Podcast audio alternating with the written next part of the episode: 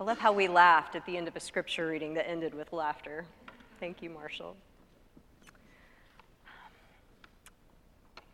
Once I sat where you're sitting, literally in McKenna Chapel, sometimes in Estes Chapel. I was an MDiv student here for four years, and I would define myself in that time as a poor seminary student in more ways than one.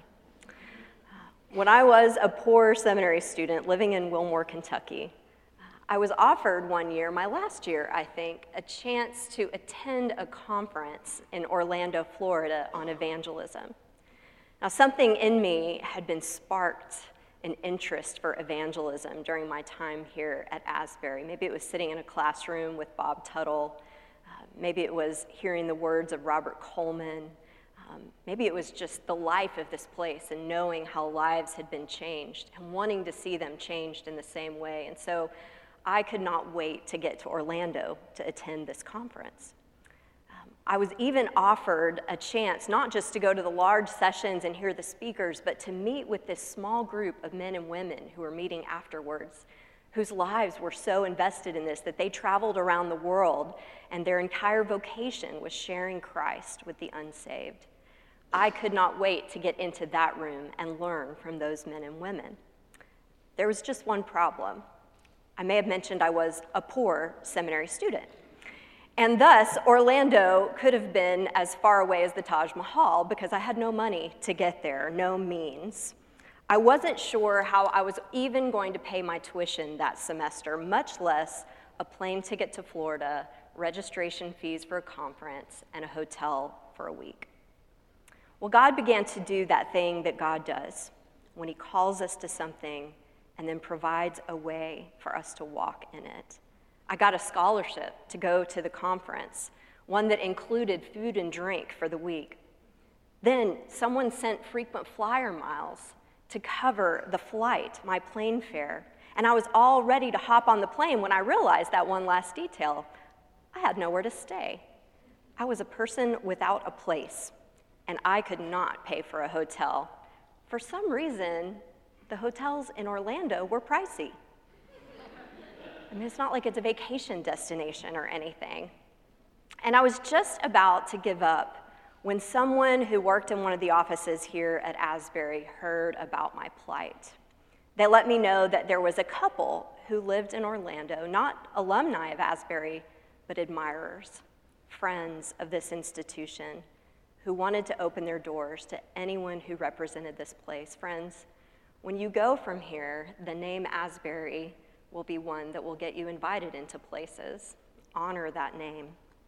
This couple wanted to welcome me to their home to stay for free for the entire week. And it was an incredible feeling of God's provision that God was prompting his people to open their doors and welcome me without knowing anything about me. It was like prevenient grace all rolled up into an invitation. I called this couple and talked to them on the phone, and I assured them I would be no trouble at all. No need to prepare anything for me, no special meals, no red carpet treatment. Really, I said I would just sleep on a mat in the garage if I needed to, if that's what they had for me, just, just to get a chance to be there. Well, when I arrived, what I found was exactly the opposite of a mat in the garage. This family provided hospitality like I had never seen before. The minute I walked into their home, I felt as if I belonged. There were little gifts in my room to welcome me that seemed like they were made just for me. They had purchased these snacks that they put in a basket in the kitchen that were all mine. And if you know me, my love language is snacks. There were little touches everywhere that made me feel as if I had been anticipated and welcomed. And when we sat down to a meal together that evening, it wasn't anything fancy, but they had this gift of making me feel as if I had been part of their family forever. It was clear that especially the wife of this family had an amazing gift, one that I had never witnessed before, and I don't think I've ever seen since. This particular gift of making people feel welcomed and safe and loved. And so I asked her before I left that week about her incredible gift. Where did she learn it? Was there a book I could read? I mean, I was a seminary student. I figured the answer to everything was in a book that I could read. And that's when she told me her story.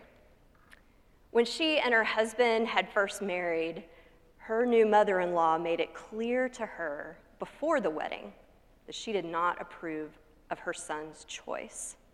She made it clear during the wedding that she was not blessing this marriage.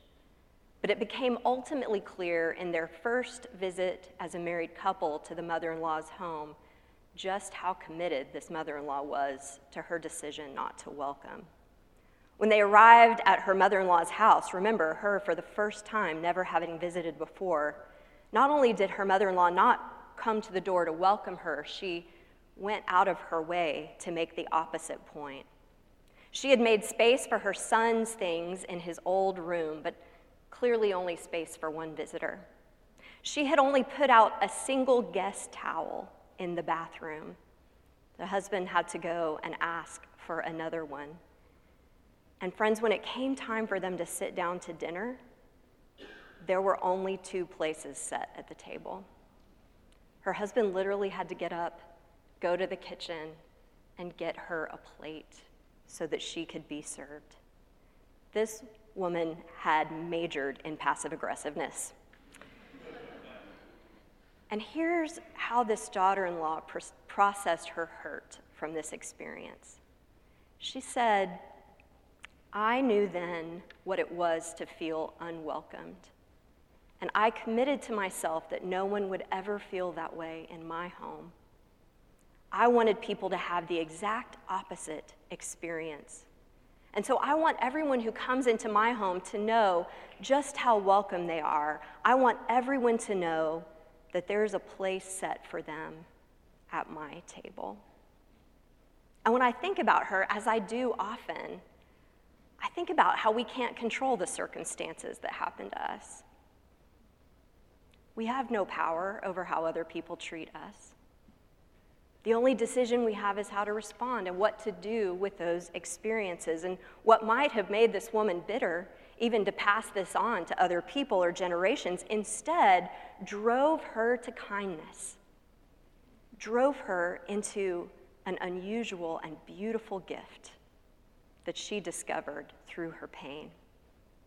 And when I think about her, I also think about her tremendous gift of welcoming strangers who become friends which is what we see, what we heard today in the reading of Abraham's story from Genesis 18. Abraham's gift of hospitality came in a day where there was no Marriott, no La Quinta, no Motel 6. There was no Denny's, no IHOP, no, I don't know, Canes. So when people were on the road, they were outside of their town, outside of their tribe, outside of their place of safety and provision, and they were extremely vulnerable.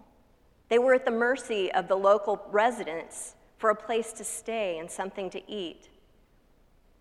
And secondly, because of their safety and security, because of stories like the Good Samaritan, which might not have seemed so unusual that a travel, a traveler might be stopped and beaten and robbed and then left, no one to help them because they were a stranger. Because those stories happened to people, it was a thing of risk to travel, and it was a thing of trust that you would be welcomed into others' homes. So in Abraham's culture, there was this understanding that welcoming the stranger was of utmost importance. That it brought safety and provision to the stranger, but that it also brought honor on your own home and shame if you do not welcome all of our biblical language in the Old Testament reflects that this command to welcome the stranger and the traveler, the displaced and the refugee, and especially those from outside our tribe. Think of Abraham and Sarah's initial calling. You will be blessed to be a blessing, and your blessing will be for all the nations, not just those related to you or those you call your own. They're acting out this command in this story. In this story, the act of hospitality is defined not just as giving space to people who look like us, even though they don't really need the things we offer. It's described as giving space to those who are marginalized and hungry and alone and in need. It's not done to gain advantage. It's never done to gain attention. It's not ambitious. It is for the least of these. And hospitality in this story and moving on into the New Testament is given so that you wouldn't receive anything in return. It's not done with an eye for how you might be paid back. That's why Jesus says when you have a banquet, invite those who can't repay you, invite those who need the grace that you're offering the most. But we've reduced hospitality to a spread in a women's magazine. It's been trivialized and commercialized, but setting a place for someone is anything but trivial. It can be a life saving and life giving act in so many ways. It's far more than getting out the good dishes and the towels that only the guests can use, or setting a spread that is meant to impress with elaborate food or fancy decor. So, what does it look like to set a place in a community like ours, where some of us, most of us, aren't living in a home that looks like something out of a magazine? Some of us live in dorm rooms, some in small spaces overflowing with children, all with lives that are full and messy and real. And many of us have not begun to feel at home in this space yet. We are both still the resident and the traveler, the one who needs to be welcomed and the one who can provide a welcome. What does it mean in this community to set a place for others? To provide our gifts in a way that make the marginalized feel that they are welcome at the center. In addition to opening our homes, just as Abraham did, sharing our resources and our food, it can also mean making a space for people to be themselves. It can mean making time for someone else to listen and talk and share. It can be the hospitality of providing a listening ear for someone else's story or for them to share their heart.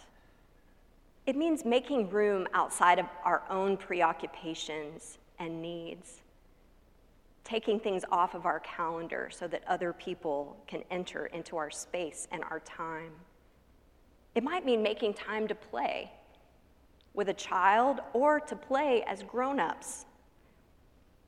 It can mean making room for other people's experiences, people who don't look like us trying to understand their cultures and what it's like to come to a place that looks so foreign from where you have been. Making room can often mean making room for differences of other people.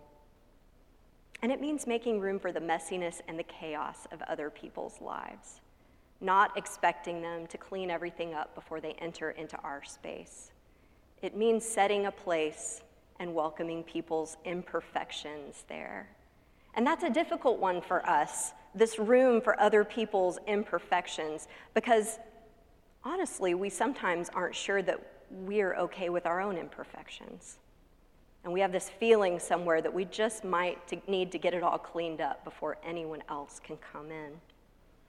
My five year old daughter, Kate, has been struggling with perfectionism lately. It starts early.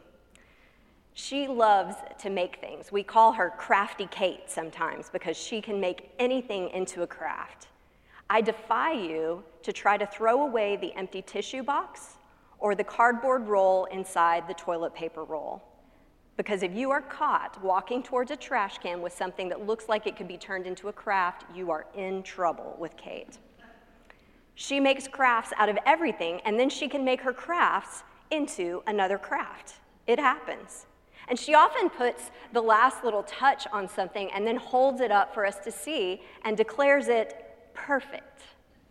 Um, and because she's so advanced, sometimes she says it in Spanish perfecto.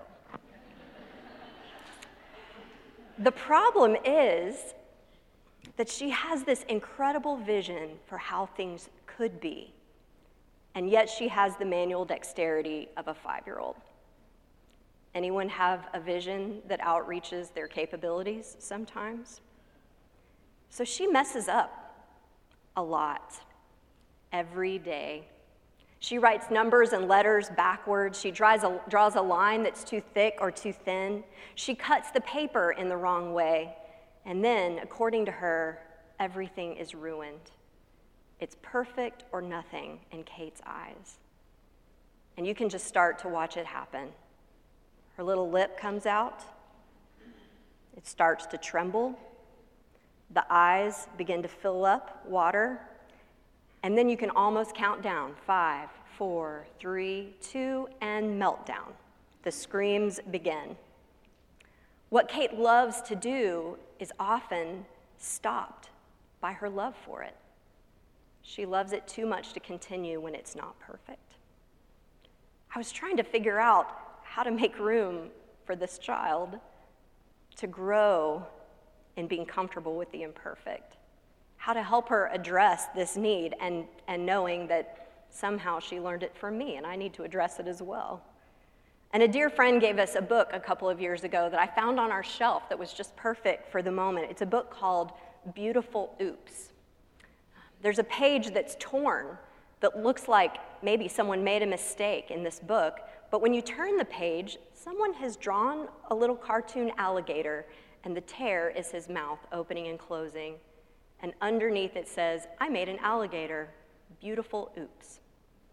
On the next page, someone's been painting, and a huge spot of paint has fallen into the middle of the page, obliterating the picture that's being painted.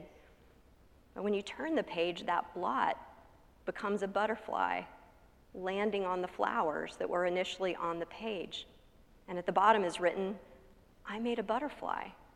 Beautiful oops. So the other day, we were making a craft, and I saw that something had gone wrong, and I saw the lip come out and begin to quiver, and I began to cover my ears, just waiting for the next moment. And then Kate ran out of the room. She went and got a sticker and put it over the thing that had gone wrong, and she came back and held up to me and said, Look, mommy, beautiful oops. Now, if she can learn that, why can't I?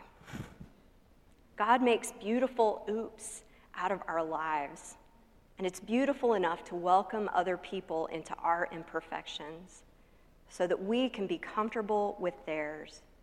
When we make room to accept others as they are, it means we're trusting God with them and thus taking the harder step of trusting God with ourselves. So, back to Abraham and Sarah, I want to talk about how their imperfections in this story, how their, their wounds even became a gift that they offered. First, let's, let's talk about how long this event actually took. Um, we have Allison Norman in the room, and so I know we have a star baker in our midst. So I have to ask when you are called to go get some flour, as Sarah was, and begin bread from scratch, how long do you have until there's a loaf on the table? Five hours. Okay, that's if it's yeast, right, that we're expecting to rise. We're not sure what she was making here. Um, I learned that lesson the hard way because I got into baking bread. It was a phase. It's over now. I apologize. Um, and uh, I would often get in the mood for a loaf of bread about 9 o'clock at night. And I would start a loaf of bread. And then about 2 in the morning, I would think, Dear Lord, what was I thinking? there are no shortcuts with bread from scratch. And I don't know if we have any ranchers in the room. Anybody grow up with cattle? Yes, Marshall, awesome. So, Abraham, when he meets these guests and asks them to have a seat and wait for dinner, he rushes out and ropes a calf. I don't know how long we have between roping a calf and veal on the table, but I'm assuming longer than five hours. So, this whole process means that these strangers, these visitors, are with Abraham and Sarah for a long time. They're there in the midst of their household, watching the comings and goings, and they have a chance not just to witness them at their best, but at their worst. When I was writing this sermon out for today, I wrote down the phrase hospitality means letting people in. And I meant to move on from that. It just seemed too obvious, but I had to go back because it had more than one meaning. Hospitality means letting people in.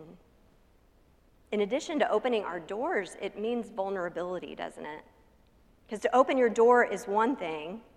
I mean, if you were called to open your door today, like what if I came to you right now and said, hey, right after chapel, I'm coming to your room? What would go through your head? I mean, this is the Zacchaeus moment, right? I'm coming to your house today. What would happen in your head? What would you picture if you knew someone was coming over right now? How did you leave your space when you left this morning? Now, for many of you, perfecto, but some of us, not so much. My first reaction would be to rush home and tidy up. Why don't we invite people in? It's because we see the mess. Our home is a reflection of the state of daily living, which is not a perfecto state. Um, if you let people see who you are, you let them in. And if you don't, you are missing out, as are they. This little devotional by Dennis Kinlaw, who died a little over a year ago, he was the president of Asbury University for a while. Today, May 3rd, had this paragraph Many of us have a fetish about appearance. I'm not talking about clothing and external appearance, although that can be part of it. I'm talking about wanting to impress other people all the time, refusing to lose in front of other people, choosing not to accept even second best. Oftentimes, we even become resentful towards others who make us look bad, and we shrink from being identified with them. What insufferable bondage it is for us and for those we love when we have to look good at every social engagement and in every situation. This explains Paul's description of love as the person who does not have to boast and is not proud.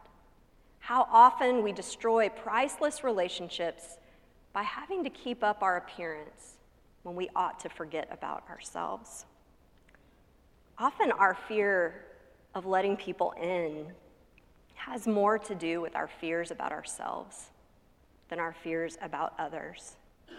Because to let people in means to be seen in our everyday state. This is more than some spread in Better Homes and Gardens. It's more than a segment on HGTV, and it actually doesn't mean entertaining at all. Because entertaining is to put on a show, isn't it? We don't need to enter- entertain others to let people in. Entertain entertaining means to put on a mask, to seek to impress people. And entertaining promises a lot but it really delivers very little. You can walk away from being entertained still feeling empty and alone. But notice what Abraham does here.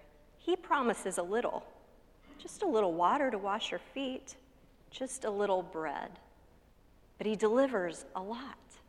He prepares a feast. He lets these folks in, and they stay and stay and stay because he is preparing for them and thus they get to witness not just the attractive parts of his life, but all of it. Abraham was looking to serve, to provide shelter and food and safety for these strangers, but in order to do that, he had to let them in. When you let someone in, they can see your pain.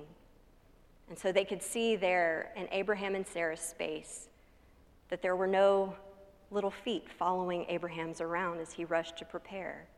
There was no child's space in the tent, there was no cradle, there was no children's art tacked up to the refrigerator.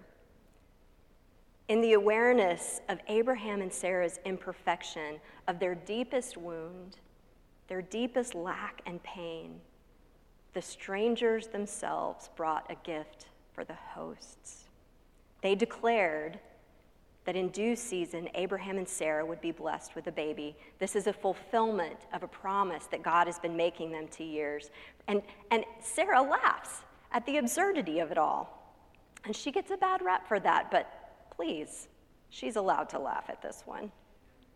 And then the stranger speaks a truth over her disappointment and her disillusionment.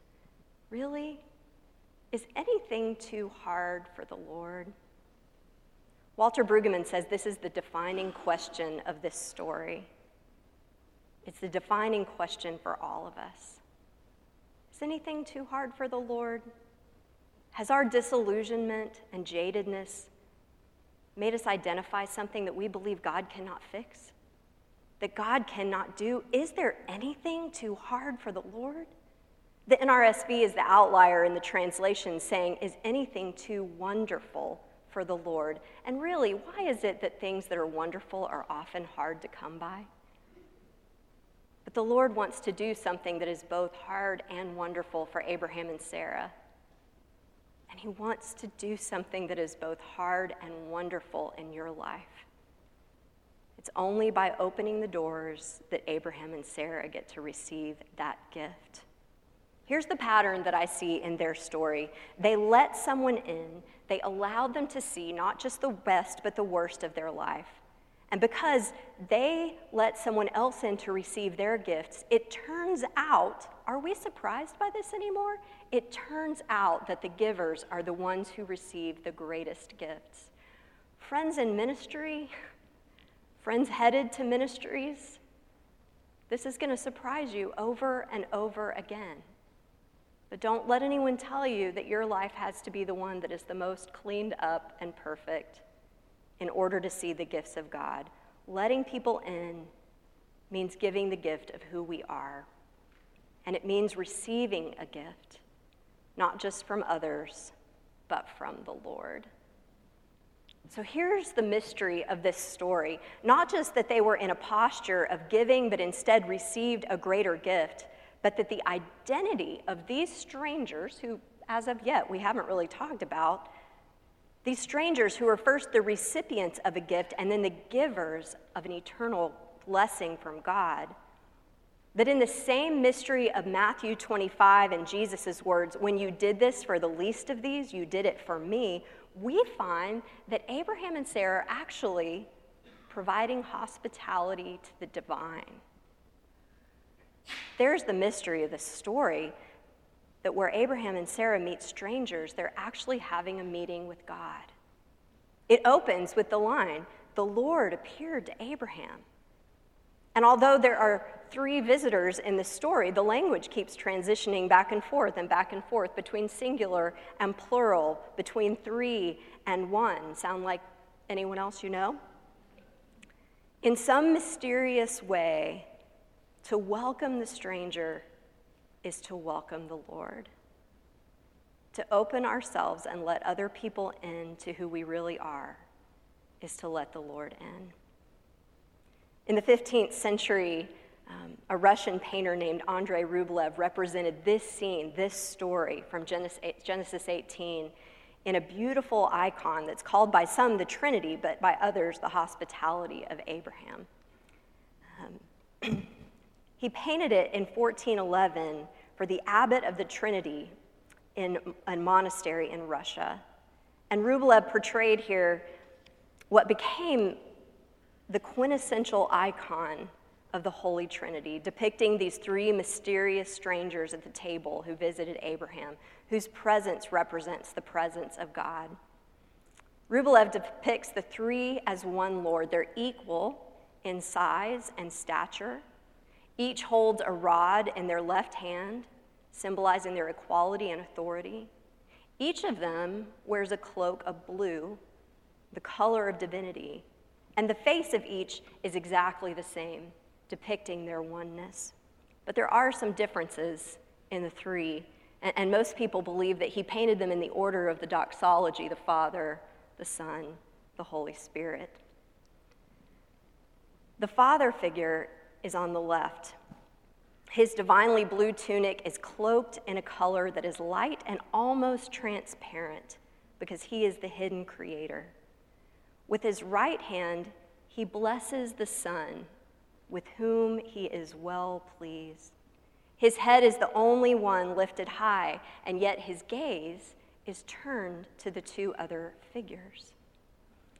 The Son is portrayed as the middle figure in this picture. He wears both the blue of divinity and the reddish purple of royal priesthood. He is the king who descends to serve as priest to the people he created and to become part of them. With his hand, he blesses the cup that he is to drink. accepting his readiness to sacrifice himself for humanity. His head is bowed towards the Father on the left, hand to the cup, eyes to the Father, as if to say, Let this cup pass from me, yet not my will, but yours be done. The Spirit is indicated in the figure on the right. Over his divinely blue tunic, he wears a cloak of green, symbolizing life and regeneration. His hand is resting on the table next to the cup, suggesting that he will be with the Son as he carries out his mission. His head is inclined toward the Father and the Son, but his gaze is toward us. Here is the community of the Holy Trinity communing together and here's the thing about this icon it's shaped in a way that the circle is continuous but tightly formed, but it's also an open circle, isn't it? And there's a place left at the table. There's an invitation here for us. We are drawn in because they have left us a seat. God, in His grace, has prepared a place for us at the table this icon's been called the hospitality of Abraham, but isn't it the hospitality of the Lord? We are known. We are loved. We are welcome here. We are the travelers, the pilgrims in a barren land, and we are utterly dependent on the welcome of the Lord for our nurture and provision and our safety. This is the hospitality of the Trinity, welcoming us in guiding us home to Himself and setting a place for us so that we know we are welcome, every part of us, and known and loved. In the name of the Father, the Son, and the Holy Spirit, Amen.